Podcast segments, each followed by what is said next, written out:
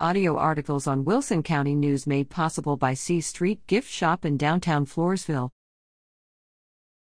Tribute to Doctor Fred Owens of the Frog Hospital. Fred Owens, June twenty-fifth, nineteen forty-six, January third, twenty twenty-three. From Fred Owens' Facebook page, "It's not a rare disease if you have it." He was quoting himself. This quote is typical of Fred Owens' wry humor and folk wisdom that we so love. I think of Fred Owens as something of an enigma. You had to get to know him to understand where he was coming from and where he was going. We got to know him when he landed in Floresville in about two thousand five. We met his daughter Eva and son Eugene while he was here.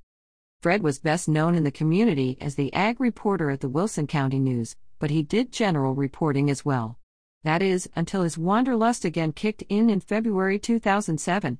He explains that he got bored talking to cows and it was time to move on. Fred left the Wilson County News but never left our friendship. He maintained his ties with the award-winning W C N, initially writing a regular column called Pros and Cons using his wit and keen analyses of issues. Even after he discontinued the regular column, Fred never lost touch with us. He would send occasional guest columns for us to publish and even shared his first-hand knowledge of one of the worst California wildfires in twenty seventeen. Fred never wanted to come across as being too sociable. He was most comfortable watching and learning from afar. Oh, he was quite the charmer when he wanted to be, but felt more comfortable when things were on his terms, whatever those were at the moment. We thoroughly enjoyed getting to know him while he was here.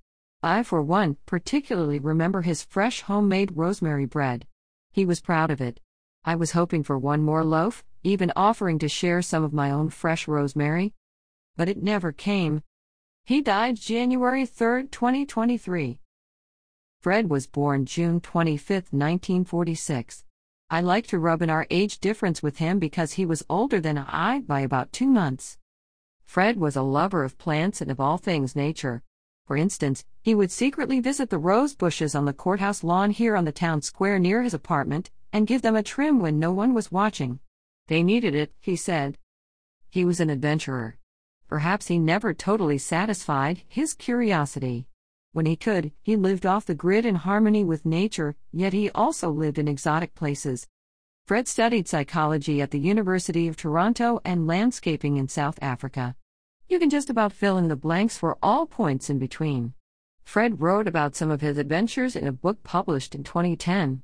Those adventures make his book Frog Hospital interesting, and some of our locals may be surprised to see their names showing up in print. The book is still available from Barnes and Noble, and there are limited copies available at the Wilson County News. Fred was a prolific writer. His other writings included a weekly newsletter by the same name. Later, it became an almost weekly with the assistance of his son, Eugene. Fred also maintained a blog called Frog Hospital nine eleven. In recent years, he enjoyed living in Santa Barbara with his soulmate, Lori Weldon Moon, where they enjoyed gardening, nature, and the California coast. Fred was kind and considerate, but firm in his beliefs, which differed from mine, especially when it came to politics. We could completely disagree and still be friends.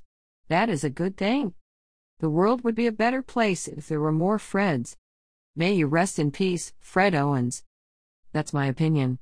What's yours?